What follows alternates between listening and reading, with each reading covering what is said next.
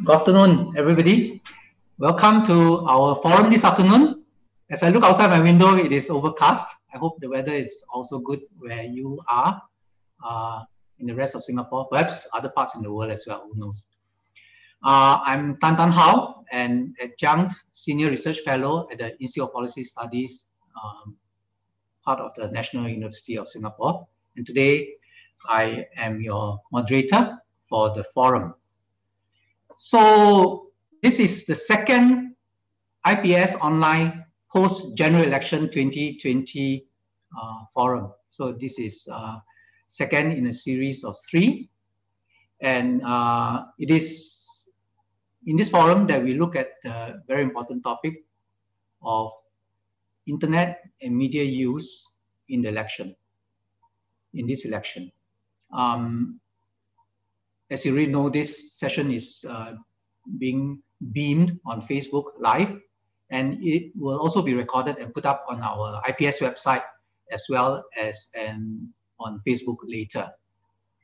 Um, we are very interested in your questions and your views as well. So please take the opportunity to uh, write in uh, in the comments and question section of Facebook, and then we will try our utmost to uh, answer as many as we can of your questions, and also maybe uh, read some of the comments that uh, that you make. Um, at the end of this um, forum, we are also very interested in hearing your feedback, uh, where we have uh, done well and where we have not done well, and your views about it. So we will put a link up in the uh, comment section uh, of Facebook as well. So to get to our forum, uh, this is a this was uh, an interesting election from the media point of view for a number of reasons. The most obvious of which is uh, we're in the midst of uh, pandemic, and uh, in a way we were the internet, sorry, the election, in particular the hustings, uh, were forced to go online. So uh, it really overturned, you know, the whole media arrangement at least.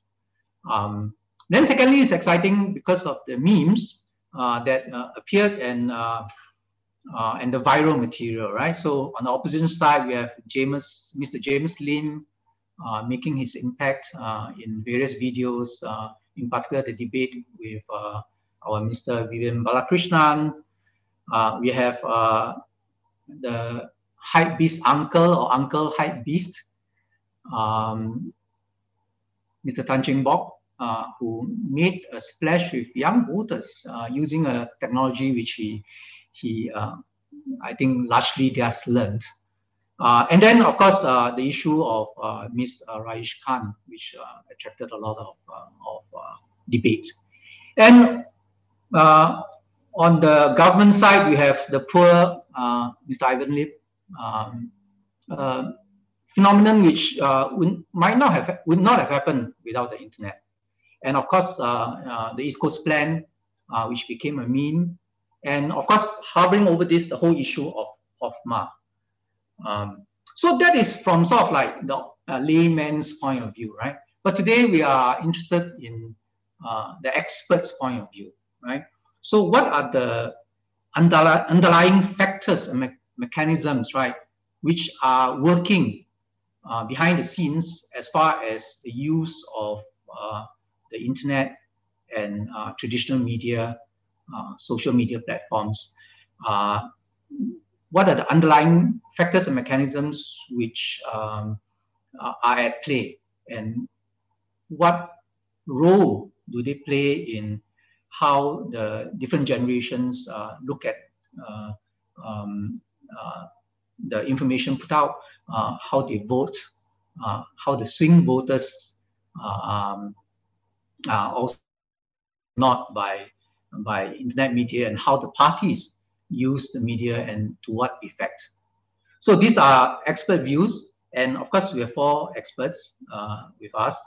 Uh, we have uh, Dr. Carol Soon, Head of Society and Culture Department and Senior Research Fellow at uh, the Institute of Policy Studies, where I am and Dr. Natalie Pang, uh, senior lecturer in the Department of Communications and New Media in NUS, and from the same department, Associate Professor uh, Zhang Weiyu, and uh, we have also Mr.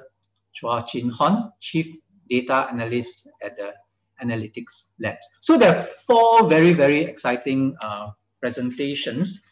Um, and they will talk about uh, four topics in that order. Was there a digital and generational divide uh, between uh, the voters as far as media use is concerned? Right. So we are in this forum interested in media use. How has political online engagement changed from the last election to this? And who were the swing voters and what influenced them? And how political parties use social media and how effectively or not, right? Um, this is the third of a similar series which began in 2011 uh, where uh, I was uh, involved in a survey and like in 2011 and 2015, uh, this year is also based on a survey and more details of that will come from, uh, from in particular, uh, Dr. Carol Soon. Um, and um, also like to add that it's uh, a pleasure for me because uh, Natalie, you, Carol were also at the 2011 and 2015 presented their findings as well. So uh, there's a nice continuity. And of course, uh, Chin Hon uh, has been a journalist, uh, respected journalist for a long time. And uh, we welcome him to this uh, little circle, right? So without further ado, I will start off by handing the mic over to Dr. Soon, will look at the platforms and how it affected voting behavior and whether there was a generational and age divide, right? Uh, as far as media use is concerned. So, uh, Carol, over to you. Thank you.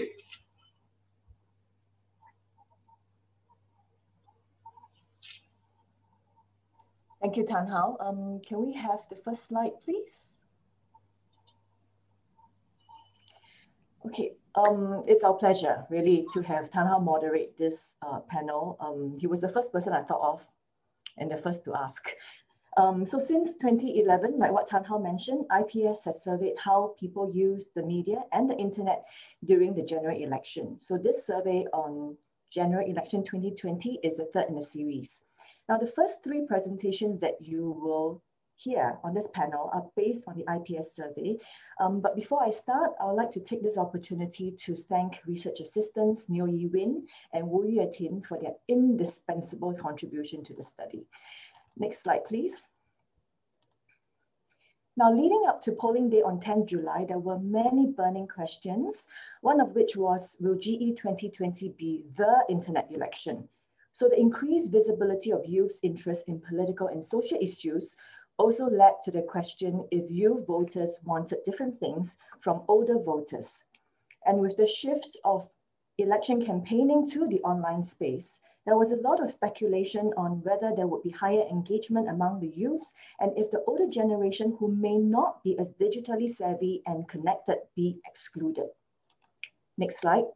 So today, my presentation will focus on these four questions. I will focus on how the internet and media was used during GE 2020 and if there have been any developments since GE 2015.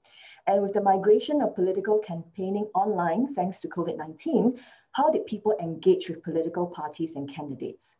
More importantly, um, were there differences in internet and media use among different generations? And what else mattered to the voting outcomes? Next slide. So before I go into the details, here are the top line findings. Um, we found that traditional forms of mass media such as TV, print and radio fell in importance in terms of um, people's usage. Their digital counterparts and social media increased in importance. So we added a new question for this survey. We asked voters how they engage with parties and candidates online. And we found that social networking sites and IM were most used by voters compared to other platforms. And while older voters use traditional forms of mass media more frequently than younger ones, digital platforms were popular across all age groups. And IM, as you would see, played a very important role during this election, especially for the boomers. Next slide. So fifth, we've we also asked people, in our survey, we asked people whom they voted for. And with this data, we could analyze what influenced how people voted. And we found that people's voting behavior was influenced by their internet use, but other factors also mattered. Now, the strongest predictor for how people voted was their primary reason for voting. So people who voted for the PAP and those who voted for the opposition cared about different things. People who voted for the PAP and those who voted for the opposition also use media differently. Next slide. Just a few notes on the methodology. An online survey was administered by YouGov after polling day with more than 2,000 eligible voters. As per the previous two surveys on internet and media use, we asked respondents questions on their demographics, media use, political traits, and voting behavior. And since we wanted to find out if there were generational differences in media use and voting behavior, we grouped our respondents into four categories, first-time voters, other youths, sandwich generation, and boomers. Next slide. Now, before we take a closer look at people's media use and the factors that influence how they voted, let us take a look at how people voted. Now, about 47% of the respondents refused to answer this question, but that still left us with slightly more than half with, who answered the question. So that's more than a thousand respondents. Now, excluding those who did not answer the question, 63.8% said they voted for the PAP and 32% said they voted for the opposition, percentages that, well, are quite close to the outcome of the generation. Now, so how did different generations um, vote? Next slide. If we take a look at this chart, we see a greater proportion of voters from each group voting for the PAP. The proportion of people who voted for the PAP increased with the age bands, and a larger proportion of young voters voted for the opposition. Next slide. Now let us take a close look at voters' media use. We group the platforms into two categories, mainstream media and social media. So essentially, mainstream media are characterized by a source to audience communication model. On the other hand, social media are largely driven by peer-to-peer -peer sharing and production of content. So we looked at four types of social media in our study with social networking sites encompassing Facebook, Instagram, and Twitter. Next slide. So here is the ranking of the media that were used by voters to seek information on the election in 2020. And the list is presented in descending order of usage. Now, online websites of Singapore mass media were used the most, with more than 45% of the respondents saying they use them about once a day or several times a day. TV followed closely, and Singapore online only news and information websites occupy the third place. Social networking sites and IM platforms are ranked fourth and fifth, fifth respectively, and the traditional forms of the mass media saw much lower usage this year. Print newspapers and radio are at seventh and ninth place. Now, clearly, digital news platforms and social media played a more important role in people's information diet during this election compared to the traditional forms of media. So how were voters' media usage for GE 2020 different from that of 2015? Next slide. So in this slide, we compare the usage of media for both elections using mean scores. Now, while TV was still among the top three media used for information seeking, it fell to second place in 2020. Singapore mass media on digital platforms rose to take the top place in 2020. Now, in 2015, if you recall, blogs were still relatively visible, but the online space has changed in the past five years blogs managed by individuals and small groups have given way to online-only news and information sites, which have a business and editorial model that seeks to draw eyeballs. Now, these sites were third most used by voters during GE 2020. So if we compare the two elections, we see a sharp drop in popularity for print newspapers and radio. And while social networking sites and IM platforms did not see any changes in terms of ranking, they were used slightly more during the recent election. Next slide. Now let us take a close look at the top three media platforms used by each generation. Now, as you can see from this table, digital sources played a very important part in younger voters' information diet, with social networking sites being their top choice. Now, this echoes research that has been done in other countries, indicating that if news is not on social, it is unlikely to be seen by young people. Now, TV and mainstream news delivered through online websites of Singapore mass media formed the staple for older voters, and TV was particularly important for the boomers. Now, what is interesting here is the importance of IM as a source of news for boomers. We ran a comparison with the 2015 data and found that this group's use of media changed the most. While TV was still the most frequently used media for this group, Digital platforms such as online websites of Singapore mass media and IM have become more important for boomers in 2020. Next slide. So in summary, our analysis showed significant differences in internet and media usage among the four generations. Our study shines the spotlight on IM as an equalizing platform. So IM was the leveler as different generations used it as an information seeking tool to a similar extent boomers use IM as much as other generations. Next slide. So with the move of political campaigning to the online space, we added a new question this year to find out how voters engage with parties and candidates. And our survey found that social networking sites and IM were the top two most frequently used platforms by voters to learn about and interact with parties and candidates. About one third of the respondents use these two platforms once a day or more. The more traditional forms of party communication, such as brochures and newsletters, were used by less than 10% of the voters once a day or more. Next slide. Again, we observe distinctively different patterns among generations. Just as youths rely more on social networking sites to seek information on the election, they also use social networking sites more frequently than older voters to learn about and interact with parties and candidates. And here, IM throws up another surprise. Our study found that boomers use IM more frequently than all the other generations to learn about and interact with parties and candidates. So together with the earlier finding on boomers IM use for information seeking, we see how this platform has become an important part of election communication. In addition to being a generation neutral medium, in terms of people's access to information, IM is helping to close the digital divide between generations for political engagement. Next slide. Now, to examine what else mattered in shaping people's voting behavior, we asked people for the primary reasons behind their votes and their satisfaction with different issues. So we presented survey respondents with a list of 11 options and they were asked to pick one, only one primary reason behind their vote. So this slide shows that the top primary reasons behind people's votes were quality of the candidates, followed closely by having alternative views in parliament and parties' track record. Next slide. When we take a closer look at what mattered to different generations, we see on this table that all age groups were motivated by the same three primary reasons. However, the group that stood out was the boomers, among whom the largest proportion was driven by the primary reason of having alternative views in parliament. Now, this could be due to them having seen how the parliament has progressed and evolved in the past decades and having more interest in hearing from more diverse views. Next slide. As for people's satisfaction with how the government is handling different issues, voters were most satisfied with how the government managed issues relating to education, transportation, and healthcare.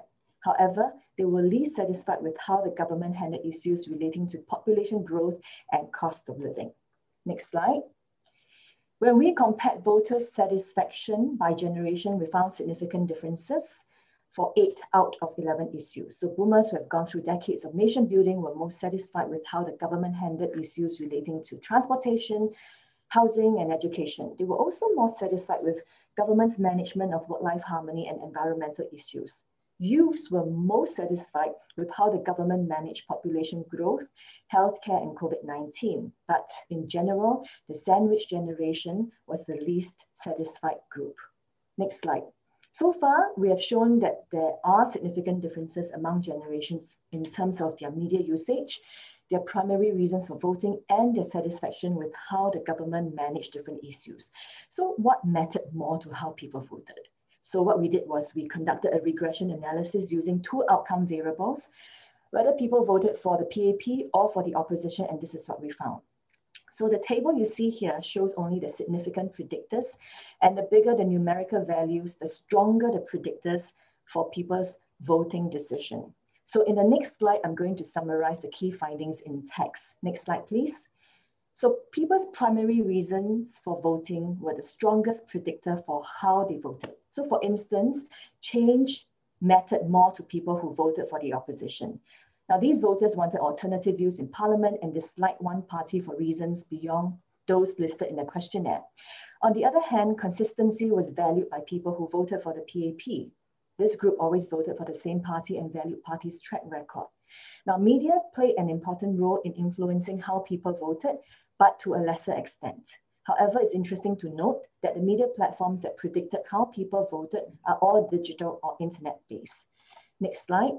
Now, this slide and the next slide, next slide, please, uh, the recap of the findings that I had presented to you right at the beginning, after which I have brought you through the details. And now, next slide, we come to the conclusion. So did GE 2020 live up to people's expectations of it as an internet election? To be honest, an internet election could mean several things. Just because campaigning went online doesn't mean that the internet played an important role. So my, present, my presentation showed how the internet, how GE 2020 was an internet election. It was an internet election given the role of digital and social in information dissemination, political engagement, and their influence on voting behavior. Next, there were fears, if you recall, of a digital divide between young and old voters. So while our survey showed that some divisions persisted, older voters, particularly the boomers, are catching up with their use of digital platforms and social media, particularly IM. However, we are, while we are seeing equalization of access, we need to scrutinize that nature of engagement.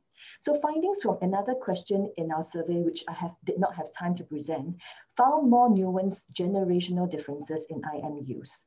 We found that compared to younger voters, older voters were less likely to have received content such as memes, music clips, and posters associated with the election via IM.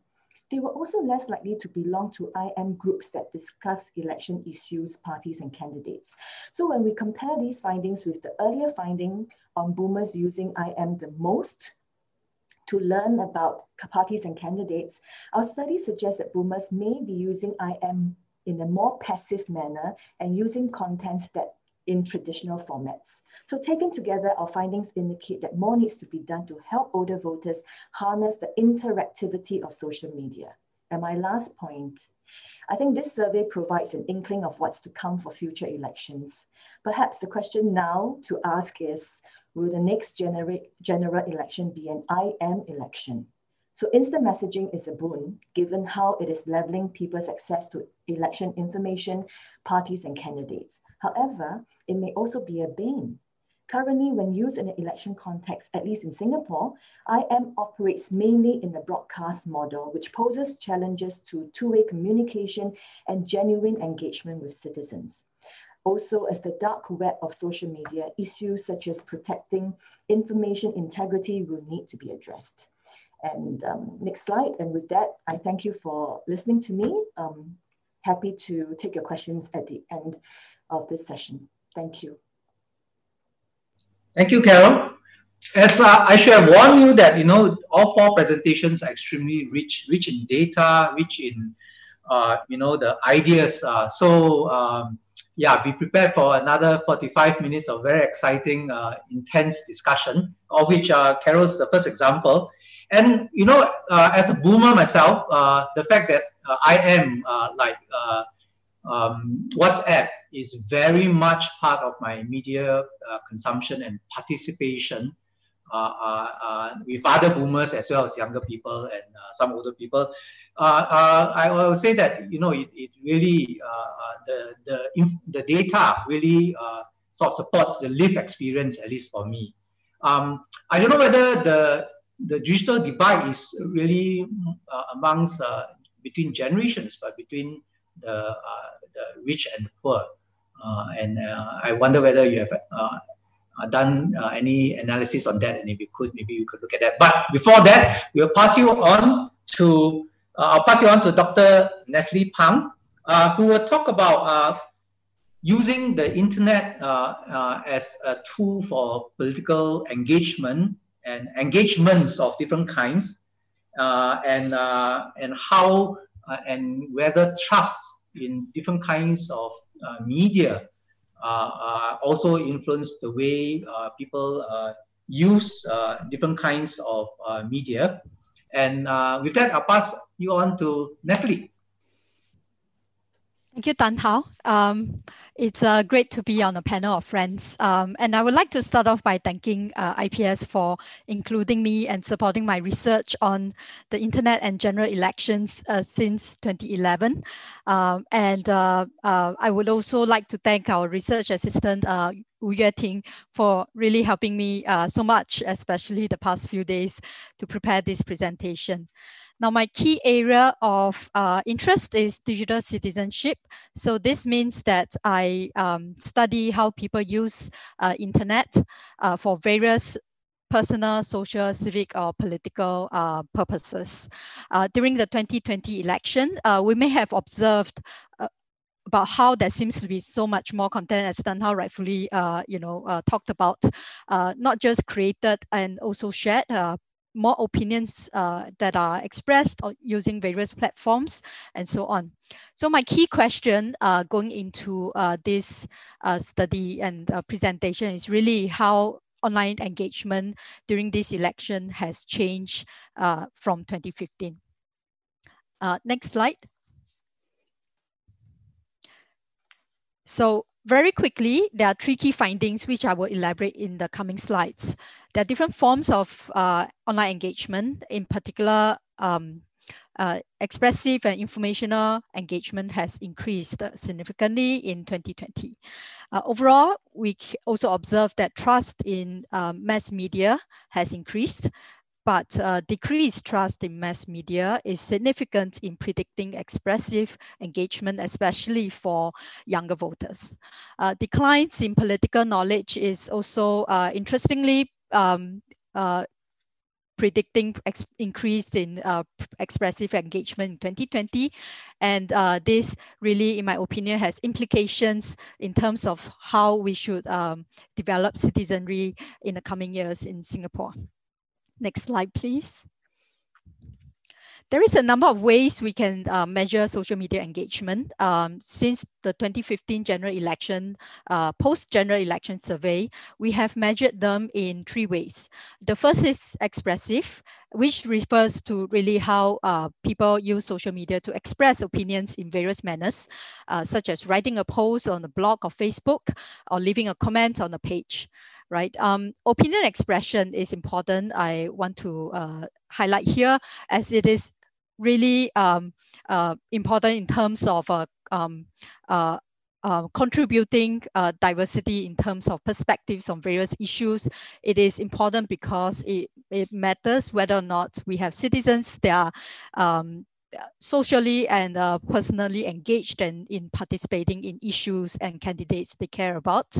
Um, and um, in doing so, uh, it can also be crucial to help moderate polarized opinions on certain issues. So informational engagement has to do with how uh, we use social media to share or seek information about political parties, candidates, or issues related to the election. And relational engagement is about using social media to connect with other uh, existing uh, you know, context that one already knows, or even uh, about how we use social media to connect with uh, new people that uh, uh, you know we come across in the context of election issues, uh, discussing you know um, party candidates or even just political parties. So this is really relational engagement. It's really about the development of and as well as maintenance of social capital, you know, in the context of an election. Next slide, please. Uh, next slide. Now, because our intention was to understand the effects of changes from 2015 to, uh, to 2020, and the sampling approach as well as design were exactly the same in the 2020 as with 2015. We created a pool data set uh, where we match respondents using the same demographic quotas used to create the samples. These were age, gender, ethnicity, but in addition to that, we also uh, made use of household income as an additional quota to match respondents. Next slide. The next few slides detail all kinds of measures we used and their uh, reliability. We followed the same uh, categories uh, of um, generations that Carol uh, talked about from first-time voters to other youth, sandwich generation, and boomers. Um, as Carol has already uh, actually explained quite a number of uh, these measures, in interest of time, I will not uh, um, elaborate each of them again, but just to say that the reliability of the measures were checked before we proceeded with the analysis. Uh, so uh, next slide. Right here, you can see the reliability of the composite uh, scores for each type of engagement. Next slide. Next slide. Next slide. Next slide. Um, and uh, overall, uh, we can see the expressive engagement and informational engagement. Uh, they have both increased significantly in 2020 in particular relational, um, uh, well, uh, I would say that while we can see that relational engagement, it remains high and the highest reported uh, types of engagement, uh, you know, uh, amongst respondents, uh, it, it is not statistically different uh, from 2015. What this also means, um, you know, in terms of uh, if we look at this chart, what this also means is that people are reporting significantly higher frequencies of using social media to express opinions, as well as using social media to seek or share uh, information during this uh, 2020 election. Um, I think that doesn't come as a surprise, right? But now we can see that we have uh, data to show us what these different types of engagement looks like in 2020. Uh, in terms of generations, there was no generational difference for each of the three types of engagement. Next slide. Now, I was also interested uh, in looking at the factors that drive each type of engagement. So let's look at some of these factors first before understanding how their changes uh, impact each type of uh, engagement. Uh, so in our survey, we asked respondents to evaluate the trustworthiness of different platforms as a source of information during the election.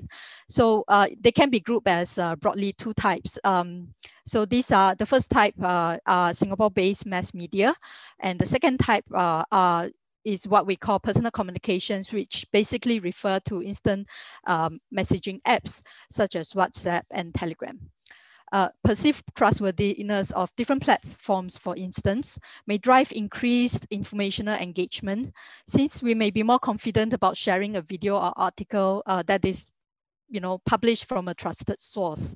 Uh, what we can observe from this, uh, the chart shown on this slide is that trust in mass media has in fact increased, uh, you know, on the overall uh, in 2020.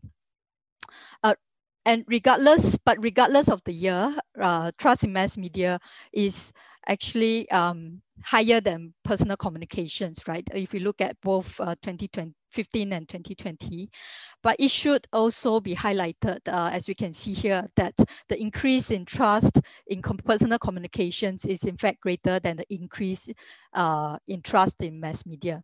So I really agree with Carol, you know, in, in one of her earlier points, uh, you know, as you, she was wrapping up her uh, uh, presentation, the next, perhaps the next question we should be asking in the, you know, next election is, is it going to be an IM election? Uh, given that uh, we, we do see a, uh, you know, a significant, proportionately greater gain in trust in IM as a source of information. Um, yeah, we can also, uh, next slide, please regardless of the year and platform, uh, younger reporters also reported, um, sorry, younger respondents also reported lower trust.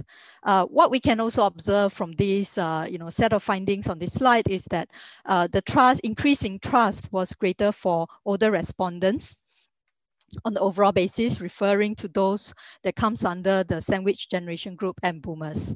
Um, but yeah, generally overall, on the overall sense, uh, we, we, we can observe that younger report respondents uh, reported lower trust in um, uh, regardless of which year we are talking about and uh, regardless of, you know, um, uh, whether we are talking about IM, right, uh, personal communications or SG mass media.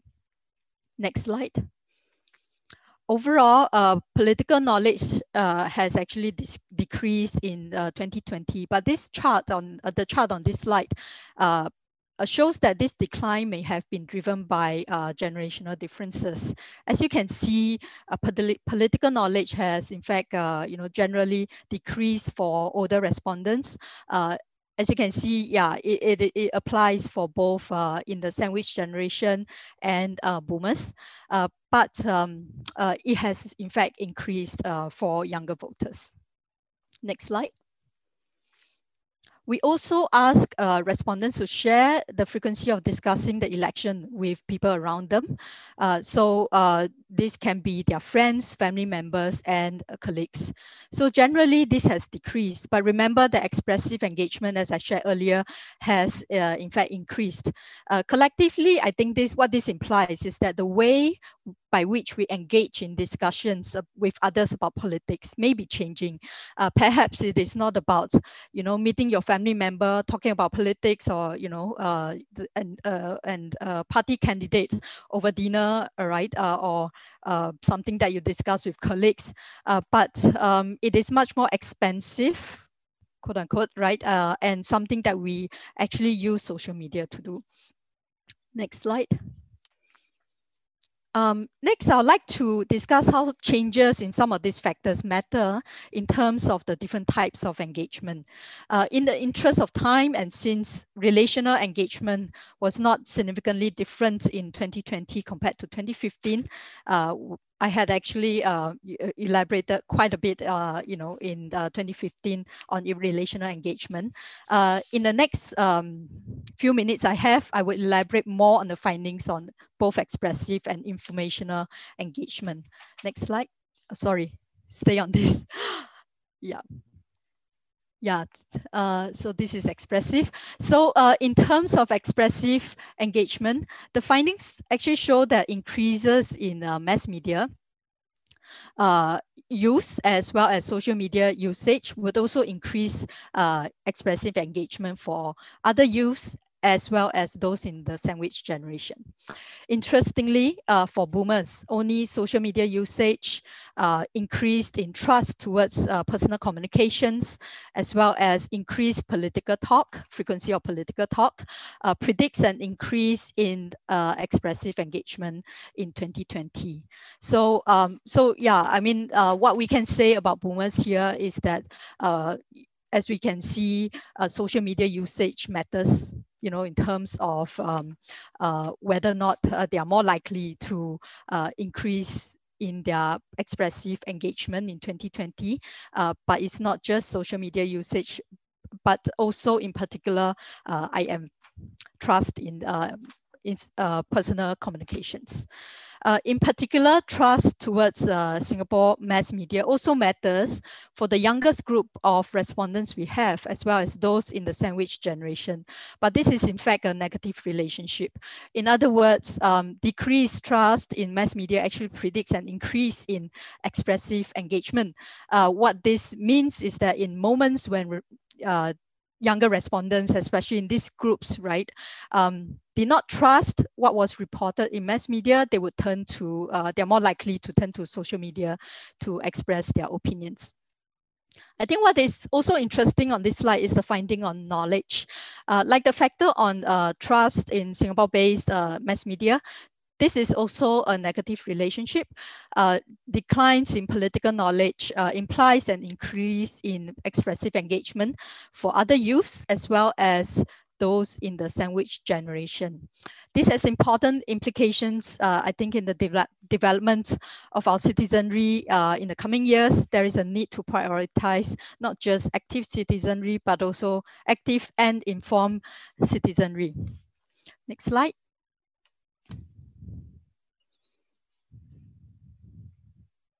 Sorry, next slide. Uh, are we on informational? Yeah, Okay, uh, looking at the changes in informational engagement, remember this is about sharing and seeking information using social media. The main point I'd like to highlight here is how increased trust in personal communications, uh, in fact, positively predicts informational engagement for first-time voters and those in the sandwich generation. So this implies that when pe people perceive their networks on instant messaging platforms to be reliable sources of information, their tendency to actively seek or share information uh, online increases as well. So uh, this finding, uh, in my opinion, highlight the importance of paying attention uh, to the overall quality and robustness of information that is shared across uh, different communication networks as well as different platforms. Next slide. So yeah, um, as I uh, mentioned, uh, in terms of uh, relational engagement, this was not uh, significant uh, in dif significantly different in 2020. So I will um, uh, go on to the final slide to elaborate my um, on the conclusions. Next slide. Um, yeah, was this an internet election? I remember this question was probably posed uh, back in 2006, maybe, uh, when we started uh, thinking about how uh, the use of the internet may shape the way people uh, change uh, or the way people vote. in my research, right, um, I look at this question a bit differently in the context of citizenship. so um, my answer to this question is kind of yes, uh, because uh, the findings collectively uh, signal that social media was significant in shaping how Singaporeans engage with the election, especially in terms of expressive and informational behaviors. Uh, such engagement uh, is expected to become more pervasive and part of uh, the way we engage with social, civic, political issues in Singapore. Um, and uh, you know, as I mentioned earlier, I think it is important to uh, prioritize the development of active citizenship that is informed as well as inclusive. Um, and uh, it, yeah, in terms of uh, information and the quality of information that people are sharing and seeking, uh, it is important to address as a whole uh, and not just on particular um, media and platforms. So I think my time is up. Uh, thank you very much. Thank you, Natalie. Um, again, uh, uh, sort of very fast ride through a lot of data. For me, what, what stood out was actually the use of uh, uh informational use of uh, the internet, especially in the uh, background of fake news and POFMA. And there was a question, question here, which maybe some of you guys can tackle. Did fake news on play a part in swaying people's voting considerations and also, of course, trust and hesitance see and seeking information, information sharing as well. And the other thing which really jumped up at me is also the first time voters uh, even uh, had uh, really seemed to have shot up uh, in terms of political knowledge. So I think that that's really interesting and uh, seems to be catching up with the older generation and um, because of social media. With that, I'll hand you over to Associate Professor Zhang Weiyu, who will talk about swing voters uh, and how that uh, interacts with uh, each uh, factors like gender, trust, uh, engagement, and interest in politics. Uh, Weiyu? Um, thanks, uh, Tarn How. So my slides, please. Um, well, yeah, I am Weiyu from Department of Communications and New Media at NUS. I uh, also want to thank IPS and my dear colleagues there for involving me in this very important longitudinal uh, study. Uh, this presentation has received the generous help from Niao Yi from uh, IPS as well. She helped with all the visuals and graphs in the presentation. I really want to thank her here. All right, so my presentation focused on this uh, concept called swing voters, right? Um, next slide. Um, if you don't know what swing voters mean, uh, here is the definition. Swing voters refer to those voters who voted for one party in 2015 and changed to vote for another party in 2020, right? So if you look at this definition, uh, there are actually two kinds of uh, swing voters, right? The first kind would be the ones who swung from PAP, the ruling party, to the oppositions. And the second type will be the ones who swung from the opposition to PAP, uh, the ruling party. So uh, my analysis uh, is based on the same uh, online survey data set um, presented in the two uh, previous talks. So um, due to, here is the first caution I want to make here, due to uh, the high percentage of uh, refusals, right? 56% of uh, respondents refused to answer either the question on uh, uh, who they voted for in 2015 or the question on 2020, uh, right? So due to these refusals, we had relatively fewer respondents who actually can fall into the two categories of swing voters.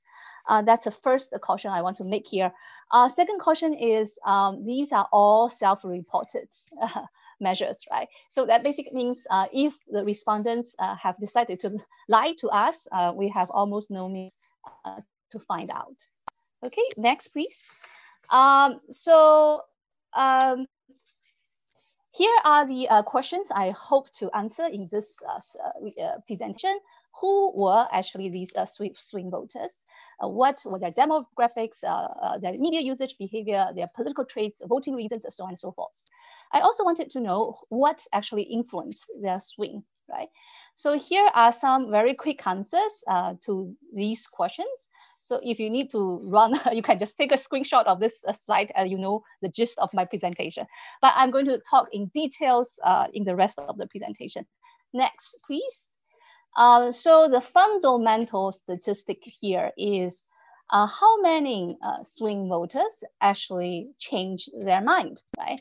Um, if you look at uh, the data in orange, right, that's 2020 data, 8% um, of uh, voters who actually uh, swung from PAP to the opposition, right? So that number is very close to the actual figure. The actual figure is 8.7%, right? Uh, but this is in great contrast to 2015. Uh, in 2015, um, actually, uh, it was 8% of voters who actually swung from the opposition to the PAP. Okay, so um, I hope that uh, sets uh, the uh, foundation upon which we can talk more about the swing voters. Next, please. Um, so this set of analysis uh, shows you how swing voters may uh, differ from non-swing voters in terms of uh, demographics. How uh, can you read the, this kind of graphs, right? Uh, you could always use uh, non-swing voters as a baseline, right? Um, how do they differ? You know, do, do, they, do the swing voters have older or younger age? You can always use non-swing voters as baseline. So uh, what we found in terms of age, uh, there were no significant differences. We also used the four generation uh, groups, um, first time voters, um, uh, the youth, uh, sandwich generation, boomers, right? Uh, in our analysis as well. Again, no significant differences in terms of the generation groups. So this finding is consistent as in 2015. Next, please. Um, in terms of gender, right, uh, there were some interesting uh, findings. Um, so um, if you look at uh, um, 2020 this year, 64% of those who swung from PAP to opposition uh, were males, right? And uh, that uh, number is in great contrast to what we found in 2015. In 2015, only 30% of voters who swung from PAP to the opposition were males, right? So the gender distribution is basically reversed uh, this year in 2020, right? Uh, next, please. Um, ethnicity, right? So um, again, uh, no overall significant uh, differences in terms of ethnicity across uh, the three different uh, kinds of voters. Uh, however, it was not always the case, right? Uh, in 2015, we did find some significant differences. If you look at the graphs, we in 2015 uh, we found that you know there were uh, a lower percentage of uh, Chinese voters and a higher percentage of Indian uh, voters who actually swung from the PAP to the opposition. Okay, that kind of differences didn't exist in 2020. Um, next, please. Uh, then we also examined uh, the housing types uh, across three different categories of voters. Again, no overall significances. Um, and again, um, in, in, 2015, we did find some uh, significant differences. In 2015, uh, if you look at uh, those who live in HDB one to two rooms, uh, uh, there was a higher uh, so-called percentage of voters who came from this lowest ho housing type who actually swung from PAP to the opposition in 2015. Again, uh, that kind of difference didn't exist in 2020. All right, next, please. Um, the last demographic variable we look at, look at was uh, education. No overall significant difference again were found uh, in education and that finding uh, is consistent uh, with 2015.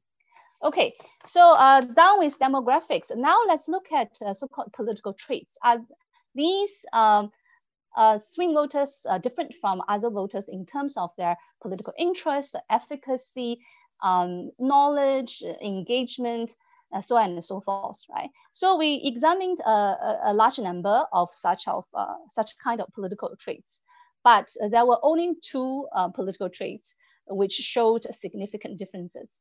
So if you look at the graphs here, uh, it was uh, the opposition to PAP group, right, who actually showed the lowest level of interest um, in elections, okay? Um, and uh, the graph on your right-hand side uh, showed uh, that it was the PAP to the opposition group who um, had the highest percentage of voters uh, who signed a petition in the last six months. Okay, so these was a two, only two uh, significant differences we found in 2020. In 2015, by the way, there were no significant differences across all these measures. Okay, all right, next please. Um, all right, and I guess many of you might be interested in knowing about this rally participation. Um, in 2015, remember rally uh, uh, were all held offline, right? Uh, this year, all rallies became online e-rallies, right? So um, here are uh, some of the uh, basic findings. Let's uh, start from non-swing voters first. So the first thing you can probably notice is regardless whether it was offline or on online rallies, um, the non-swing voters didn't show uh, much difference when it comes to uh, their rally participation, right? So overall, they participated, 30% of, of them participated in uh, any rallies. Um, so that's um, uh, non-swing voters. Um, let's now attend to uh, the first swing uh, voter group, the PAP to opposition group. By just looking at you know, uh, the graph itself, uh, you can probably see that uh, the, the, the, there is uh, quite different pattern um, in this uh, group. So um, first, uh, this particular group, PAP to opposition group, in general, overall, joined rallies the most. 46% of this group of voters joined any rallies. And if you look closer, at uh, you know which uh, parties uh, rallies they actually joined, right? So in 2020, they joined the opposition rallies the most, okay? Uh, and they joined the PAP rallies the least. This particular pattern seems to be the opposite in 2015. In 2015, uh, PAP to opposition swing voters actually joined the PAP rallies the most. Okay, so that's an interesting contrast here. Um, uh, lastly, uh, let's look at uh, the opposition to PAP swing voter group, right? Uh, in general, this group of uh, swing voters uh, joined rallies the least, okay? only 20% of them ever joined any rallies, okay? next, please. Um, now, um, let's move to examine their media usage, including both mass media and social media usage. no significant difference again in terms of using mass media, right? Including uh, newspapers, television, radio, uh, and the so-called uh, Singapore own, online owning news and information websites. No differences, right? Uh, but we did find uh, some differences in terms of their trust in these uh, mass media, okay? So the graphs here show you that uh, the PAP to opposition swing voter group trusted print newspapers and reduced the least, right, compared to the other two groups. Okay, so you've probably wondered uh, how it looked like in 2015. In 2015, this group, the PAP to opposition swing voter group, actually trusted blogs and social networking sites more, right? But that kind of difference again uh, stopped existing in 2020. Okay, uh, now uh, next please. Um, how about uh, internet and social media usage? No significant differences across the three uh, types of voters uh, in terms of social media, all kinds of social media platforms, and using social media for different purposes. Okay, next please. We also um, look at uh, you know interacting with political candidates uh, through all kinds of media. Again, no significant differences. All right, next please. Um, all right, um, voting reasons, right? Um, different uh, voters have different roles, uh, reasons to vote and to change their votes, right? So um, this uh, set of analysis showed that the PAP to the opposition group were least concerned about quality of candidates, parties' track record, and management of COVID-19. Uh, uh, in contrast, they were most concerned about having different voices in the parliament. So that particular finding, right, was consistent uh, in 2015. Um, uh, on top of that, we also ran uh, a set of analysis to look at uh, satisfactions with different issues, as well as emotional responses to these issues, right? So in general, the pattern uh, is uh, rather consistent. Uh, the PAP to the opposition swing voters were least satisfied, and they were also more emotionally negative, especially compared to the non-swing voters, okay? All right, uh, next please. Uh, so the last uh, set of uh, um, analysis we have done uh, was basically logistic regression uh, to predict the swing, right? And the predictors we have used include demographics, political traits, media use, voting reasons, everything we just mentioned, right? And after the analysis, we found this. most media and social media usage do not really matter. there was only one exception. The exception was using the online versions of newspaper, radio, and TV. Right? The more you use the online versions of these uh, so-called traditional media, the less likely the voter would actually uh, swing. Okay, so that's uh, the only so-called media relevant significant pre predictor we found. Um, and what seems uh, to matter more is the voting reason themselves, right? Uh, especially the reason about uh, wanting to have alternative views in parliament. That uh, basically encourage uh, people to swing. All right, uh, next please. now, um, I think it's time for me to conclude, right? Um, just to wrap what we have just um, shared, uh, the so-called PAP to the opposition group of swing voters in this year uh, were rather typical, right? So they tended to be males, uh, a, complete uh, difference, right? Uh, if you compare to 2015, um, they signed a, a petition uh, more and they attended opposition's e-rallies the most, trusted newspaper and radio least wanted to have alternative views in parliament the most, right? So in conclusion, they were typical um, because they were relatively more active in politics. They liked uh, to hear uh, alternative views in the parliament, right? Um, next, please. And then how about the second type of swing voters who swung from, from the opposition to PAP in 2020? They were a bit unique. Okay, I say uh, they were a bit unique because we often have the expectation that swing voters change their votes because they want to achieve some kind of balance uh, in the political landscape here in the country, right? However, uh, this year, uh, the opposition to PAP group seem to be uh, least interested in the elections themselves, right? Then they uh, also attended the rallies uh, the, the least, right? They seem to be politically inactive and uninterested in general, okay? All right, um, to uh, next please, uh, to uh, answer that big question uh, Carol asked, uh, is this an internet election or not, right? Yeah, uh, uh my answer uh, has two parts. the first part says, of course, everything uh, has gone uh, internet, the campaigning was fully on the internet. So it was an internet election in that sense. We also saw the gaps, right, that used to exist between the swing voters, right, and the non-swing voters um, seem to disappear. Uh, all kinds of voters seem to rely on social media at an equal level in 2020. Uh, the second part of my answer to that question is, and however, right, but, but if you look at the mass media usage, right, uh, there was also an equal level of using mass media among all kinds of voters, right?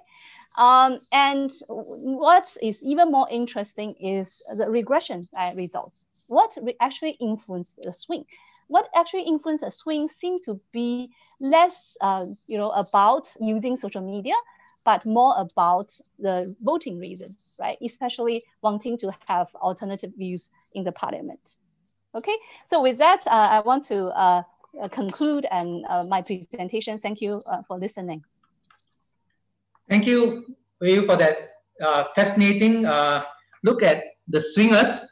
Um, I find it particularly interesting that the, the, the women swung five years ago and the men uh, swung uh, this year. And uh, what were the uh, specific reasons? No, were there certain policies or, or, maybe candidates which um, led to that?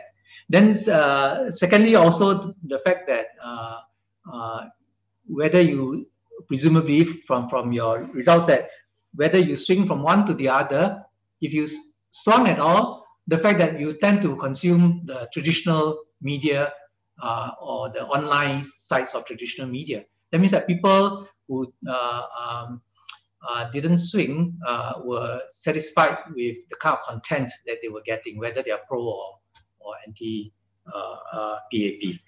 Uh, uh, so with that, we will go on to our last but not least, uh, Chin Hon, who will talk about um, the media, social media use of political parties and uh, to what extent uh, they were effective or not. Uh, Chin Hon? Thanks, Dana, um, and thanks um, IPS for having me. Um, slides, please.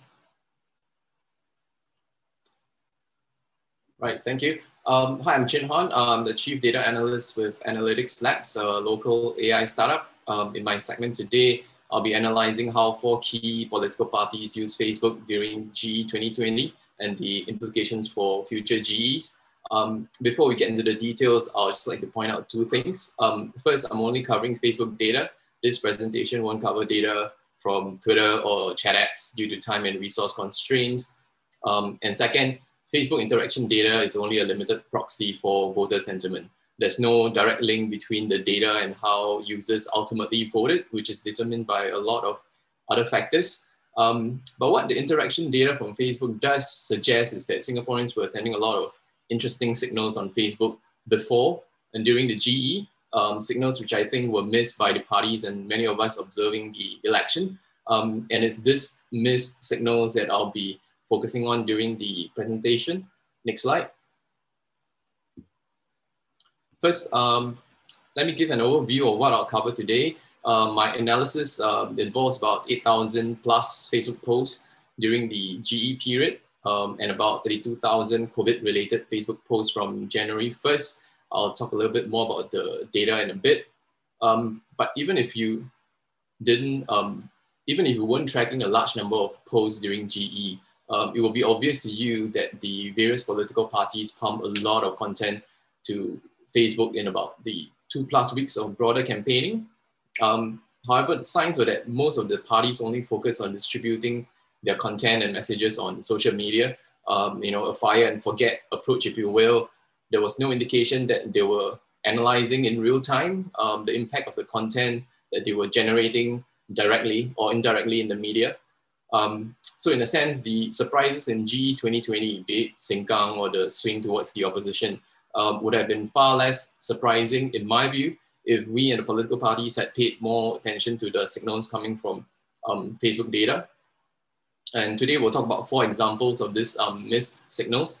Uh, one which is COVID related, um, then I followed by Ivan Lim, um, the Sengkang race, and the competing traction of the PAP and opposition's um, political messaging during GE. Next slide.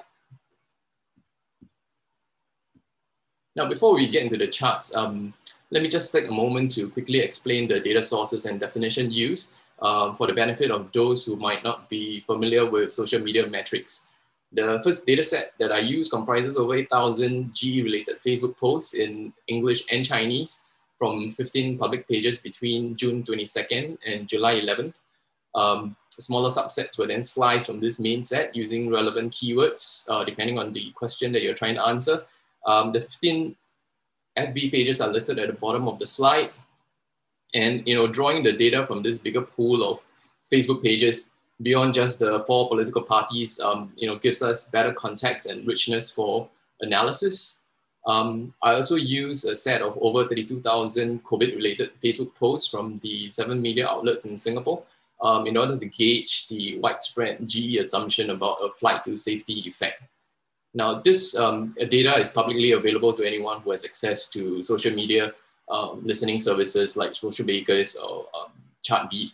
Um, the data here obviously does not include those from personal accounts.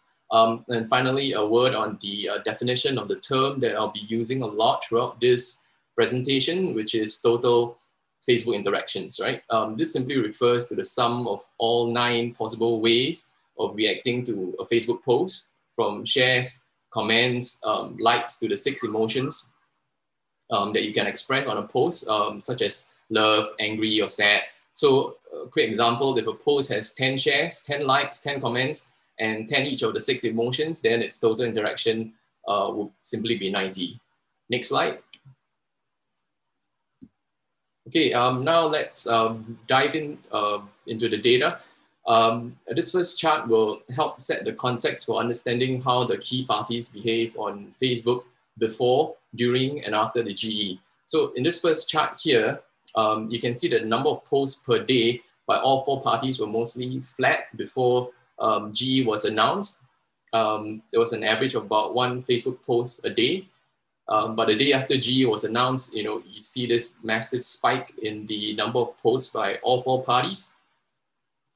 On average, um, the parties were posting about eight times more during GE uh, than they were before the GE was announced. The PAP posted most frequently with an average of about 12 posts per day between June 23rd and July 8th. Um, at the peak, uh, the single day record is held by the SDP, which had 34 posts on July 8th, um, the, the final day of campaigning. Now, um, you know, GE 2020 is frankly the worst kept secret of the year. Um, yet the four main political parties, um, PAP, WP, SDP, and PSP, uh, weren't really active on Facebook in a big way before the election was announced on June 23rd. Um, and we know quite well by now that content dumping of this sort really runs the risk of turning off voters. So it's really strange to see the parties piling on um, in this way instead of engaging their audiences earlier or testing their campaign messages um, sooner. Um, next slide. Now, before we get into the examples of the four examples of the missed uh, signals that I talked about, I just wanted to quickly point out the dominant content format for GE 2020 from the parties. Um, and as you can see from this chart, uh, it's heavily dominated by videos. Uh, but due to time constraints, uh, I'm not going to go further into this. But if you have more questions on this, we can discuss this uh, later during the Q&A if you like. Uh, next slide. Now uh, we'll get into the first of the four examples of the signals on Facebook that the parties missed for GE 2020. Um, and this chart tries to examine that um, pre-GE assumption about COVID and the so-called flight to safety effect. Um, and I think it's fair to say that the biggest assumption going into GE 2020 is that there would be a flight to safety uh, effect among voters, so much so that the opposition parties in the early days of the campaign um, genuinely feared a wipeout. And from my conversations with some political watchers here, the anxiety among um, opposition parties um, was pretty real, at least in the early days of the GE. Um, but Facebook interaction data would actually have raised serious questions about their assumption, especially if you examine how um, users have been interacting with the barrage of daily news stories on COVID. The, the chart here tracks total daily user interaction with COVID-19 related Facebook posts, again by the seven local media outlets here. Um, and it clearly shows how public interest in the issue has fallen sharply since peaking in April, right? You see the two spikes um, when um, circuit breaker was announced and then when circuit breaker was extended. But if you look towards the right side of the chart, by the time nomination and polling days came around, uh, frankly, public interest in the issue, uh, at least on Facebook, had, had, dipped to levels not seen since the beginning of the year.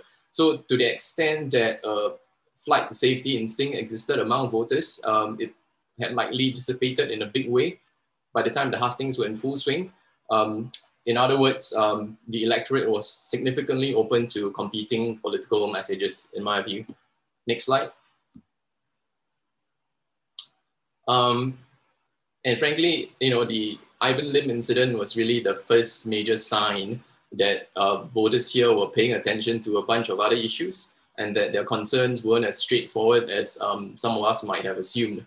Um, and this is apparent in the chart here, which shows this massive gap between the level of public interest in the Ivan Lim controversy versus what the PAP had to say about its campaign manifesto. And through some strange coincidence, the controversy blew up on the same day that the PAP launched its election manifesto. Now, it's probably fair to say that um, you know people are always going to be drawn to online drama and controversy, and that social media reaction for an election manifesto will always be low, anyways. But you know, when you have an interaction gap of this size, almost nine times between the, the two, um, you know, it should have rung some alarm bells for the PAP um, that its message on jobs wasn't registering with voters as well as they thought um, it might have or should have. Next slide. Um, my third example will take a broader look at this issue of how well the competing political messages resonated with voters throughout the campaign. Uh, the chart here compares user interaction of Facebook posts containing the PAP's um, GE messages uh, with Facebook posts containing the opposition's um, election messages. The 154 Facebook posts were filtered with 15 sets of keywords in English and Chinese for opposition related posts and eight sets of keywords for PAP related posts. So examples of the keywords used would be um, supermajority, blank check, jobs, economy, and PMET. Um, and again, the best way to read this chart is from the left to the right. So what you quickly see um, is how Facebook interaction with posts related to the PAP's jobs message peaked very early and pretty much lost steam by the time the campaign ended. ended. In contrast, um, Facebook interaction for the opposition's message peaked at the end of campaigning, just before cooling off day and polling day. Um, this notable enthusiasm gap uh, of about 5.5 times between the two um, could have given us a hint of the surprises to come on polling day. Um, and it's worth pointing out that the surge in FB interaction for the opposition's post on July 8 was largely driven by three heartfelt videos by current and former uh, Workers' Party chiefs, uh, Mr. Pritam Singh and Mr. Low Thia Khiang, respectively. In, in the short clips, the two opposition leaders thanked their supporters and made an emotive appeal for Singaporeans to make the vote count. Um, you know, in contrast, the PAP didn't really close their campaign on a particularly strong or memorable note, and Facebook interaction with posts mentioning the party's core messages declined, you know, quite steadily after nomination day, as you would see in the chart.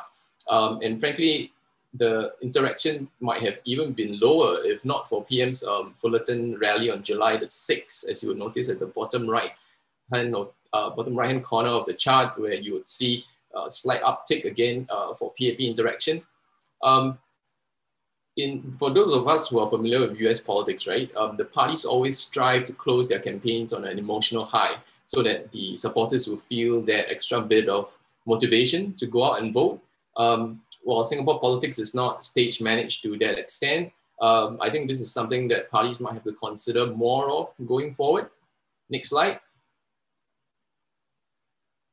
Um, and in my final example, um, we will look at Sengkang. Now, it's probably fair to say that uh, very few of us saw this one coming, right, until the very end or close to the end of the campaign. But the signals on Facebook were actually quite clear uh, from the early stages of the GE. Um, the chart here is based on 325 Facebook posts between June 28 and July 11th, again by the seven media outlets in my sample that mentioned the contest in Sengkang. and the core members of the PAP and WP's team in that ward. Uh, the Facebook posts were filtered with nine sets of keywords in English and Chinese for WP Sengkang related posts and 12 sets of keywords for PAP Sengkang related posts. So examples of the keywords will include Sengkang, Jamus, and Chee Meng, and PAP in both English and Chinese. Um, you know, I, I won't go into the details of the events um, as mentioned in the chart, uh, which I think, you know, all of you are very familiar with them. But if you look at the chart from left to right, you know, what's really clear is that the PAP team did not register much public interest on Facebook during the entire campaign period. So in this sample, the WP Sengkang team averaged 32,700 Facebook interactions per day throughout the campaign period, whereas the PAP team uh, only managed an average of about 4,200 Facebook interactions daily. This is about a nearly eight times gap. And even PM Lee could not do much to help raise the PAP Sengkang team's uh, social media profile when he campaigned online with them on July 4th. Um, there's, there's, there's a big caveat to this chart, of course, which is that you know those who re reacted to the Facebook post aren't necessarily all Sengkang voters, um, or they might not even be Singaporeans. The reaction could have come from overseas, uh, or people who have read the post overseas. Publicly available tools uh, simply don't allow you to break uh, break down Facebook data by geographic region. Uh, so I just wanted to point this out first. Um, but you know, when you have a gap that's so big uh, between the two teams, there's just no doubt that WP Sengkang team um, garnered far greater mind share and name recognition than their PAP rivals. And I think this is a, a point that was also borne out um, in the media reports in the aftermath of um, GE 2020. Uh, next slide. So um, in conclusion, um, I think it's probably fair to say that political parties in Singapore are definitely getting at producing content for social media. You'll notice that the videos are getting more polished um, and the live streaming by them was generally pretty good. Um, but I think most of them are just still scratching the surface of what modern electoral campaigns in the US do um, in terms of data analysis and social media targeting. For the next G and beyond, um, they will have to think well beyond content creation and distribution to do well, um, you know, they really need to better analyze the data generated by the media and their own activities and speeches when posted to social media. Um, to be fair, there are a lot of questions about the authenticity of social media data, and we should indeed be skeptical. Social media data can be manu- can be manipulated, they can be misleading, um, but being skeptical is not the same as ignoring the signal from tens and sometimes um, hundreds of thousands of voters. Um, and I would say this is particularly uh, important in the Singapore context where the lack of regular polls and the passive media culture sort of really combine to create a very low signal environment for those of us, you know, watching politics or those of us in politics. And that is why those who can accurately pick up the correct signal um, from the noise on social media uh, will have a huge competitive advantage at future polls. Next slide. Um, actually, this is the end of uh, my presentation. Uh, if you're interested in more background um, and GE related analysis from analytics, you can find them in the links here. Uh, the slides will be available to you soon. Um, I thank you for your time um, and I hand things back to Tarn How. Thank you. Thank you, Chin Hon, for that. Uh, again, very fascinating uh, uh, look at how social media was used by the parties and uh, the lessons to be learned. I'm not surprised after this you get a call from one of the parties to be a consultant or, or more. Um, uh, well, uh, one of the uh, points that you made, which is very salient to me, is that uh, this is not a COVID-19 election, uh, according to your analysis, right? That it sort of petered out. And even the issue about jobs, which is a consequence of largely of COVID, has also uh, the interaction, uh, which presumably is interest uh, uh, uh, has also petered out. And then second question about the tone deafness uh, of the messaging. my, my question is whether these tools that you have were available to the parties at the time, the ongoing live tool, you know, of, of looking at the, the, signals in terms of interaction, or it's only, you can only look at it historically. Um, so with that, uh, we go to the question and answer section of this um, uh, forum. And uh, let me kick off with uh, two uh, uh, sort of technical questions about methodology, which any one of you, Uh, particularly Carol, I think. One is how was political knowledge measured? Uh, was it self-reported or was there a list of uh, a test of political knowledge? And secondly, when asking respond, that comes from D, Didi Amza. And second question from Gail Go, a familiar name. When asking response about perceived trustworthiness of mass media was specific mass media outlets name or was mass media left open to interpretation? That means you say it is. And, and then were respondents polled on perceived trustworthiness of relatively newer platforms like Mothership vis-a-vis uh, Straits Times and uh, CNA. Um, uh, yeah. Uh, Maybe I can, Maybe I can take the questions on knowledge. I was looking at it. Uh, so yep. it is not self-reported. Uh, it's a series of questions. Uh, in 20, I yeah, in, in 2015, I think there were seven questions. In 2020, there were six questions. So uh, yeah, it's it's it's a series of knowledge questions that people answer, and uh, it's based on the uh, the the knowledge score is computed based on the number of right answers over the total number of questions. Yeah, and the, the, the Sorry, question on um, the trust in uh, SG mass media, so it is not left to interpretation. Uh, the respondents, they were shown a list of uh, platforms, uh, Singapore-based uh, news TV stations and radio stations, as well as their websites and social media uh, pages. So it is about, uh, yeah, I, I think uh, what we would consider uh, sometimes called main, mainstream media, right? So it will be SPH, uh, CNA, and so on. Yeah. Yeah, thanks, Natalie. Um, if I could just add on, I think those are two, uh, yes, methodological questions, but important. And, you know, um, every, uh, we are aware that every research methodology has its limitation. So whatever we do, as certainly with this survey, we try to minimize, right, and be as clear as possible. So like what Natalie said, yes, it's not self-reported, as opposed to asking people to um, say and self-report how politically knowledgeable are you, you know, on a scale of say one to five. We literally came up with um, seven knowledge questions, um, a, a, mix of uh, questions pertaining to uh, key policies like um, CPF and GST to questions on specific candidates and parties that were contesting in this year's election. So from there, we did the scoring. And yes, we were very specific in terms of asking people for their perceived trustworthiness of different platforms. Okay. Thank you. Um, we have a question from uh, on the role of uh, instant messaging from uh, Walter Fernandez, a very senior person in MediaCorp. So his question is this, picking up on the hypothesis that uh, instant messaging like WhatsApp is gaining importance, do you have a sense of what content is actually being shared via in instant messaging? Is it content from the digital platforms of the mass of SG mass media uh, or digital only info sources? Was it or was it factual content and opinion that was created by individuals, friends, family in their IM circles, right? Um, uh, and uh, uh, uh just, just to round out the question, and how would you weigh the relative importance between the source of the content being shared versus the platform through which it's being shared? Mm. Um, I will take a step at that. Uh, Weiyu, Natalie, um, feel free to jump in, or Chin Hon as well.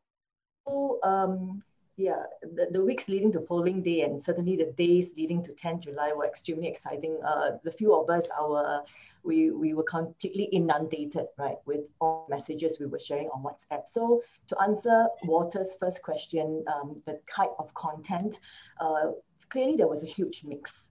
Um, we, we, we saw the sharing of news articles, um, lots of screenshots, but more important, more importantly, what stood out for this election was the sharing of um, a lot of organically produced kind of content. So lots of memes, right? So much memes, um, uh, lots of links to petitions as well. So um, a lot of the content were very citizen generated and created. Um, and oftentimes they were links to um, different social media platforms. So uh, for that, that's the content part of it. But for the um, survey part of it, we mainly focus on the platform. Um, so we didn't look at the we didn't actually ask people questions uh, on their uh, perceptions or reactions to the content. Okay. Yeah. Anybody else? Maybe I'll just add on, uh, just on the methodological note, uh, you know, perhaps this is something we have to work on immediately after this. Uh, just methodologically, uh, instant messaging platforms, they are also very uh, challenging to uh, study, right? We may ask what is the effect of IM, what is the effect of content times IM, right? the, the, the effect of a content appearing on instant messaging platform versus Facebook? What is the effect, right? Um, but instant messaging platforms methodologically, it's uh, uh, quite challenging to uh, study also because, um, yeah, I mean, the very nature of uh, private or semi-private uh, instant messaging networks uh, means that ethically we are um, uh, not really allowed to go into, uh, you know, really um, loiter or stay in these uh, networks to look at the content that people are sharing. But we do know that, like what Carol said, uh, there was actually quite a number of, I think, uh, for created, uh, I mean, content that was created obviously for uh, meant to be forwarded on instant messaging uh, networks. Uh, content, uh, videos that were, uh, you know, like, uh, you know, those morning greetings uh, videos in that created in that style meant to be forwarded as well as um, yeah, I mean, uh, just very, I guess, viral messages about um, particular candidates, right? So uh, we we know because we some of us received them, uh, and we know that this was some of the kinds of um, uh, content that was uh, forwarded. Yeah. Um, Weiyu uh, and uh, Chin Hon? Do, Maybe, you have any uh, from my uh, analysis, I can uh, say the only thing I can share is there wasn't any differences in terms of uh, instant messaging uh, usage uh, when you compare the three different groups of voters. Right? Mm-hmm. So at least it wasn't a factor that influenced their swing. Right? Um, and another thing I want to add is we actually indeed had a few more measures on uh, uh, IM usage, right? Natalie, uh, remember we actually asked about how uh, much of uh, the information you received uh, yeah. from IM platforms turned out to be fake, right? Yeah. As well as how many of these groups later on actually turned from you know an ordinary social neighborhood kind of group to a political one. So you know if uh, people are really interested in this, we can do more analysis and share uh, more about our findings uh, with the public in the future, right? Yep. Um, just very quickly from a data perspective, um, IM presents a very high um, technical bar uh, that you have to clear if you really want to analyze it well, simply because um, the data is not available, right? Or that the companies will not willingly share it simply because the whole attraction of the IM services like WhatsApp and Telegram are precisely because of the privacy issue, right? Uh, you are sharing on WhatsApp or Telegram because you don't want other people to see what you're actually sharing, say compared to Facebook or Twitter. So to then force the company somehow to give you that data, um, I think that's just going to break their business model, and I think they're going to fight you tooth and nail um, on on that issue. So I think being able to get good reliable data on on IM is going to be super tough, but things are moving fast. I'm not sure what sort of agreements can be made in the future, but without the tech companies behind these services sort of coming to an agreement uh, in terms of public service, in terms of what they were prepared to release, uh, I think it's going to be pretty tough. Okay, thank you. Um, there's a question from uh, Pang Chun Han. Uh, uh, seems to be directed at you, Chin Hon, which is that previously large turnouts at rallies did not translate to votes. Uh, why do you think, why do we think that the online interactions may translate to votes or indication of the swing towards uh, uh, WP? Yeah. So actually, Weiyu can answer that. Weiyu your answer is actually it does not translate. It does not change people's mind, right? But so Chin and Weiyu, Chin first, maybe. Sure. Well, um, here's the thing. Um, as I stated in the outset, right? Um, you know, Facebook interaction data is actually very noisy. It, it does not connect directly to uh, actual voting behavior. right? So you can only make inferences um, about it. Um, and I think it will be very tricky um, to try to say because um, a lot of interaction happened here. Um, therefore, people are likely to vote um, one way or the other, right? So when you do this sort of post-election results analysis, certain things are clearer. But when you are in the um, thick of things, right? Um, you know, it, I don't think anyone's going to be very confident in coming out to say, you know, because your interaction data is that much, it's going to result in um, this sort of voting result. So a lot of um, so-called uh, the art of um, you know political analysis is, is still needed in terms of how you would interpret uh, the data and how you interpret that sentiment. So uh, in short, I would say um, social media data or Facebook data is just one piece of the very complex puzzle um, that political parties need to look at uh, when it comes to elections, and it's by no means the only one. you, you want to, uh, you have comments on that? Yeah, uh, yeah, to, to add on uh, what Chin Hon uh, has said, right? Um, first, uh, if I look at my data, uh, those who swung from PAP to opposition, they did attend e-rallies more, right?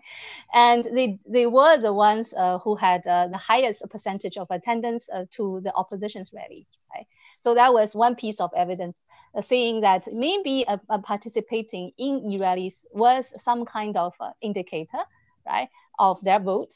But it's not a hundred percent translation. Doesn't mean that if you go to opposition's e-rally means that you are going to vote for them, right?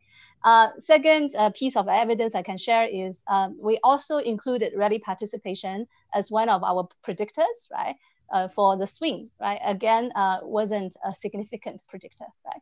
So uh, basic means, yes, maybe uh, those who swung did go to the opposition rallies more, but that wasn't important enough, right? To determine their swing, right?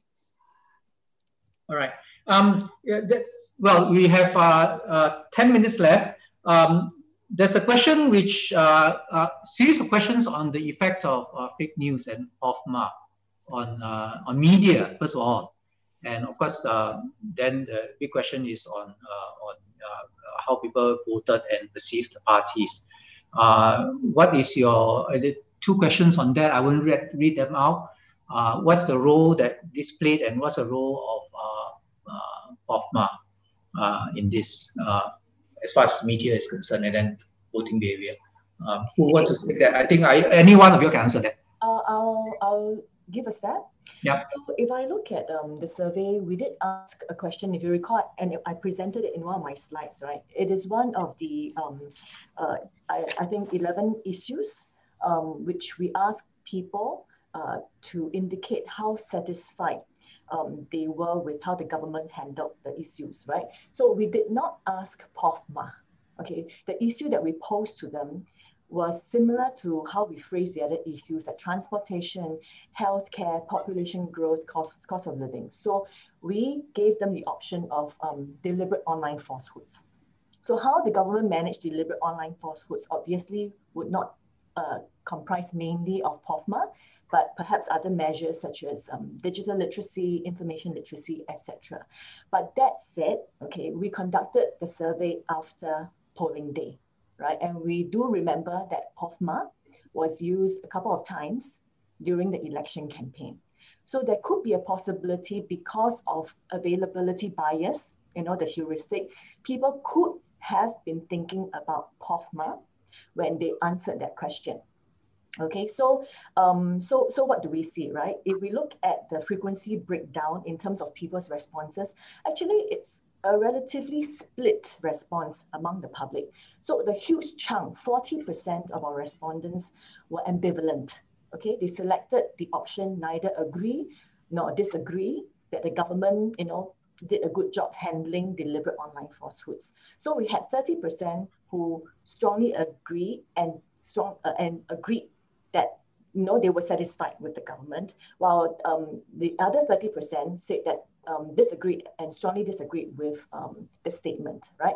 So, so that's clearly split. And then if you look at the regression analysis that we presented, um, yes, uh, how the government handled um, deliberate online falsehood did come out as a predictor of how people voted for the PAP and the opposition, but um, it was a small uh, effect. It had a small effect compared to people's primary reasons for voting. So I would say that um, to, I mean, people's response, the public's response um, is really quite split. Uh, and there is um, a little bit of effect on how they voted. Okay. Anybody else wants to go at that? There, there didn't seem to be a lot of uh, sort of fake news going around, right? My, my impression my limited boomers uh, circle. no, I think um, whatever contentious information, uh, the government acted quite quickly during the election campaigning time. Yeah, and and and both sides uh, had, had their say. Yeah. Well, um, uh, this question about you know the role of uh, authenticity and authenticity and uh, privilege. You know, these these two issues which uh, uh, particularly salient, uh, one would presume among the younger voters, right? With all this wokeness and and and uh, and there was also um, was it a big issue, and especially since it's such a mediated um, uh, election where you have no chance to see or hear the uh, candidates face to face, especially the opposition ones.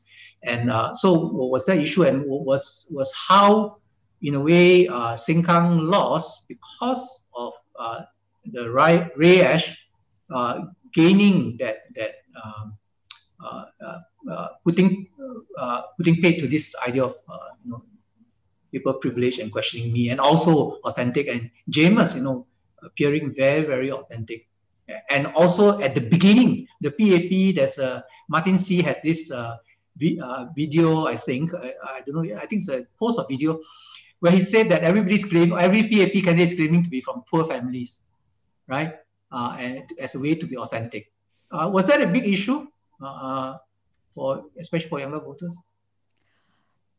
Actually, um, I think I will comment on the authenticity, not so much uh, from in the context of uh, candidates presenting themselves, uh, but the um, election, um, there was a number of pages that were taken down uh, due to what Facebook described as inauthentic um, coordinated behavior.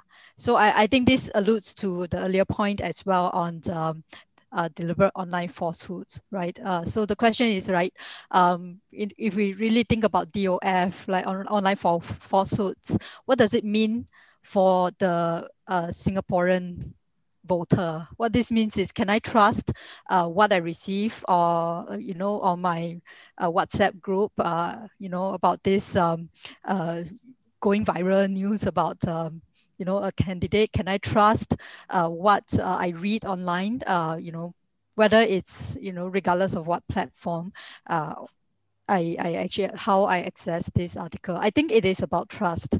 Uh, so I think um, uh, so I, I I think it is, uh, yeah, I agree with Carol. It's important to think about um, uh, online falsehoods as an issue that has to be, uh, I guess, tackled not just, you know, in, in the context of POFMA, but uh, also what is actually uh, the role of particular um, plat tech platforms, right? you know, in terms of taking down these, you know, inauthentic uh, coordinated behaviors as and when it happens. So I, I think it matters, right, when these moments uh, came up and uh, it matters uh, for people as well, especially during uh, a time when we are having an election. Okay. This question for Yu. The PAP's candidate selection process was severely criticized following candidates, candidate Ivan Lim's saga. Do you think that issue resulted in swing votes from the PAP to the opposition? And uh, how many percentage points that is worth. Uh, um, uh, and I, there's a related question, which is basically uh, uh, the people who did not swing tend to go for uh, tend to uh, be reliant on the sort of mainstream media, right? Do you have any speculation on, on that? Because they're not searching or whatever. Uh, the first two questions were super hard. I, I saw that those questions on, on Facebook live streaming. Um, uh, first, uh, you know, I have to be uh, very honest. we didn't really ask anything about Ivan Lim, right, uh, in our survey, right. Uh, so uh, there is no way for us to find out whether that particular incident is a factor that influences, you know, their, their swing, right. Um, the, the, the only item that might be a little bit close to that was uh, quality of candidates. We did ask about quality of candidates. Do you care about this and how this influence you, right? So what we found, again, two pieces of evidence, right? The first one was uh, those who swam from um, uh, opposition to PAP said uh, they care about uh, quality of candidates a lot, right? Uh, however, when we put that particular item into the regression uh, to predict that swing, it wasn't significant, right? So uh, what can I say? Maybe it's something that concerns that particular swing group, which swung from actually opposition to PAP, right? Uh, but it's again not important enough to determine their swing, right? So that's my, I guess, answer to the first two questions. Um, that that was that's absolutely no way for me to figure out how many percentage of uh, swing voters swung uh, because of uh, Ivan Lim saga, right? Um, second question is about uh, you know uh, that that's a very interesting question. I was also trying to think more about that. Um, you know those who used online versions of uh, traditional media, right, newspaper, TV, radio, actually were less likely to swing. Right?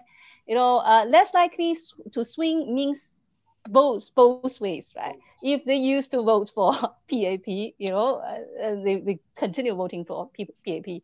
If they used to vote for uh, WP, they continue voting for WP or other, yeah, WP only WP, right? So, um, yeah, so they that that probably means that. Uh, you know, uh, they if they seek out or use a lot of uh, the online versions of, of the traditional media, right? So to them, maybe uh, it's just a matter of changing platforms, right?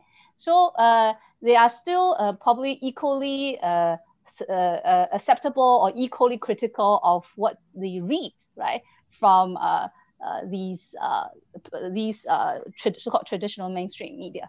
But to them, it's just a matter of change, changing platform, right? So uh, the content, uh, you know, they consume the, the way they digest and you know interpret the content might be the same as before. That's why the more they use the online versions, uh, you know, the less likely they change their minds, right?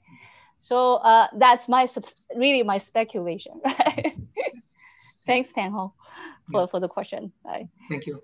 Uh, we have uh, five minutes left, four minutes. Uh, uh and uh, if you have any uh, last words, I mean, for me, for what, what is the biggest takeaway? What surprised you about about media in election in this election? You know, what's the thing which really jumped out you and when you went in, you did not expect, and and what does that mean? Quickly, in one minute, if if, if so uh, let's go down the line from Chin Hon first, reverse order. Okay, sure. Um, well, not not so much a, a surprise, but um, I, I would say that um, political parties here still seem pretty traditional, if I were to put it politely, uh, in, in, in the way they approach um, social media. Um, there seems to be greater willingness to trust face to face um, interaction, rallies, and, and what have you, and the traditional um, legacy outlets and things like that. Um, nothing wrong with that, frankly. Um, and I think that um, some parties are probably trapped in a false choice of sorts, right? In trying to decide whether, you know, to just go with uh, what they're familiar with versus what's coming up on the social media data. And frankly, you don't need to choose between the two. It, to, in order to be competitive, it's really about using all um, available resources as well as you can in order to do well at the polls. And what I hope um, that they will do more of in future GEs is really bring a lot more of the modern um, data analytics tools and, and, and skill sets into um, the campaigning here. And I think that will reduce the number of surprises that pop up uh, from GE to GE. Yeah. Okay. So Chin message, modernize our parties. Uh, will you? Maybe I take the opportunity to answer another question I see uh, from the comments. Okay. Uh, you know, there, there was a question about, sorry? Yep. Yeah, so, so uh, you know, I said uh, there were two parts of my, my answer to the question of internet e election, right? And there was a, a, a user who pointed out that, uh, you know, uh, isn't that the case that, uh, you know, uh, the internet or the consumption of online uh, content that made the voters want more so-called alternative voices in the parliament? could that be, you know, a connection between using the internet and uh, you know having this kind of uh, voting reason uh, on the top of their list, right? So that's a, that's a great question. I, I tried uh, to to think about that. Um, you know, one thing I want to uh, say is uh, wanting to have alternative voices in the parliament has been one of the top reasons, right, for a long time, regardless of how prominent the internet was in the election campaigns, right? But there's, uh, I don't want to rule out the possibility that uh, consum uh, consuming online content, right, especially uh, the so-called alternative media content, would change people's uh, view on how much alternative view uh, voices have been represented in the parliament, right? This, these two factors don't have to be like isolated from each other. They could, you know, fit into each other, especially in the long run, right? So yeah, that's that's my answer, and that's also my last comment. Thank yeah, you. Yeah. So certainly alternative credible voices, right? You don't want alternative voices which are not credible, and maybe the internet allows you to judge the credibility, or at least uh, uh, uh, uh mediated credibility of the. And maybe that's what happened with Jamus Lim, that nobody knew about him, and then this. Uh, uh, he comes forward and you know he's he's gained so much credibility and could be a good alternative. um, Natalie. Uh, thanks, Tan Um, I think for me, uh, not so much surprising but encouraging uh, has been uh, the findings on expressive engagement. Uh, for close to a decade now, I've been asking these questions. At some point I thought I maybe I should give up asking these questions because the the the response is always quite low, right? The frequency is quite low. Uh, but the fact that I I see in this internet that uh, it has increased and uh, it also uh, the findings also show that it is not just something that younger voters do and engage in. Uh, that to me is encouraging because um, I, I feel that um, uh, the more we encourage students, citizens, right? Um, I have many students, so I say students. but yeah, the more we encourage citizens, and if citizens actually, uh, you know, uh, feel uh, empowered enough, uh, they they uh, they feel like they have something to say, they should, right? Uh, so as I mentioned earlier, I think this is important, especially with issues that are potentially polarizing. Um, but what I do want to, uh, I guess, um, uh, encourage everyone to think about is also how everyone can do engage in these expressive forms of engagement in a very um, informed and uh, civil way as well. So I think uh, you know the the the threat of uh, you know people being in very isolated uh, circles um, is is real, especially with issues that are polarizing. Um, and uh, yeah, this is something we have to think about also in terms of uh, what platforms, uh, you know, and recommender uh, systems and algorithms actually show us. So yeah, that that's my one minute takeaway. Yeah, people are finally uh, using it to say what they feel. Okay, um, Carol. Okay, um, just a quick one before I say, before I name my surprise, I just want to echo what Natalie said. I think this um, GE, most of us who were studying the election really felt quite heartened by the kind of um, engagement we saw, you know, on Instagram. When Instagram became popular, we all thought that, oh, yeah, you know, it's just sharing of like food, fashion pictures, etc. But we, could, we saw during this GE how it was used by, I think, young people a lot of whom could be young voters, you know, to, to educate one another and to mobilize one another to be more interested in the election. I think this is this is great. You know, this this this bodes very well, right, for um, for the electorate. So my surprise, my surprise actually, um, you know, Tarn How in 2015, after the election, you wrote a piece uh, on WhatsApp, right? And um, and and we see from the findings today, you know, how WhatsApp um, is really breaking new ground. Really, I think um, in the next five years, I really do expect to see how um, to see parties and candidates leverage instant magic messaging more effectively, not just during election time. Okay, that is not good enough, but in on in the normal on the normal days in the years and months leading up to the election, how to keep at that game. You know, and um, you know, you talked about it in 2015, so it's also a surprise that you know parties somehow did not kind of pick it up you know. Um, and uh, right now we're seeing some attempts by some parties, and I think that's good. I think perhaps um, in Singapore, the dominant WhatsApp messaging, uh, instant messaging platforms that are used are instant message uh, WhatsApp, and now Telegram is gaining ground, right? And obviously, Telegram with its features and its latest features will accord more interactivity and opportunities for engagement. Uh, but many years ago, we already see how parties in other countries like South Korea, you know, leveraging IM like Line and Kakao Talk quite effectively to build relationship with their voters. So I think that is definitely something we need to keep a very close watch on. But thank you. Thank you. Thank you. And thank you to all four panelists. I learned so much. Um, um, yeah, it's a revelation for me, uh, the findings. Uh, and thank you, the audience for staying with us. Uh, uh, and uh, there's no such thing as free lunch. Fill up our online feedback form. is on the comments section. There's a link there. and then I also am going to give a shout out to the next forum, the third in the series. and this time we have it right from the horse's mouth. The parties will come and talk about their vision and plans for after uh, the election. So please tune in. Oh, and the date is second, 22nd October, 4, uh, 4 p.m. as well. So you'll be live, stream live on Facebook, and we hope to see you there. Thank you for staying with us. Goodbye and have a good day.